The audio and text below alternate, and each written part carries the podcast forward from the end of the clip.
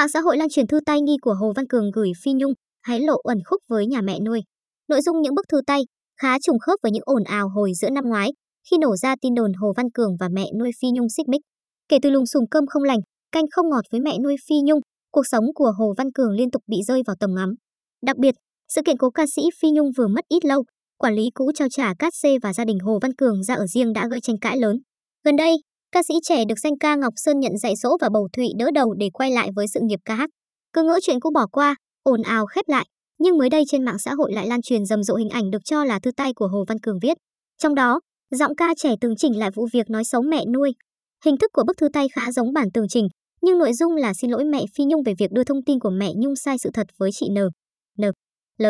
Theo đó, trong bức thư, người viết trần tình lại việc người chị thân thiết, fan hâm mộ, tỏ ra lo lắng cho sự an nguy của Hồ Văn Cường mà có những hành động thiếu suy nghĩ.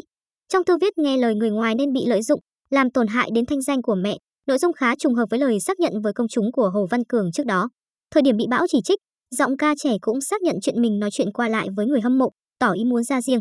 Vì chuyện ồn ào này, đặc biệt là tin nhắn nói nhà bên đây toàn quỷ dữ trong cuộc trò chuyện bị phát tán, cả Hồ Văn Cường và cố ca sĩ Phi Nhung đều bị tấn công, soi mói trên mạng xã hội. Những hình ảnh này khiến công chúng tranh luận sôi nổi. Có người hoài nghi, việc thư tay bị tung ra vào thời điểm Hồ Văn Cường đang trở lại con đường ca hát có thể do một ý đồ không trong sáng. Có người lại tin rằng, với những lời xin lỗi này, cố ca sĩ Phi Nhung hoàn toàn được rửa oan.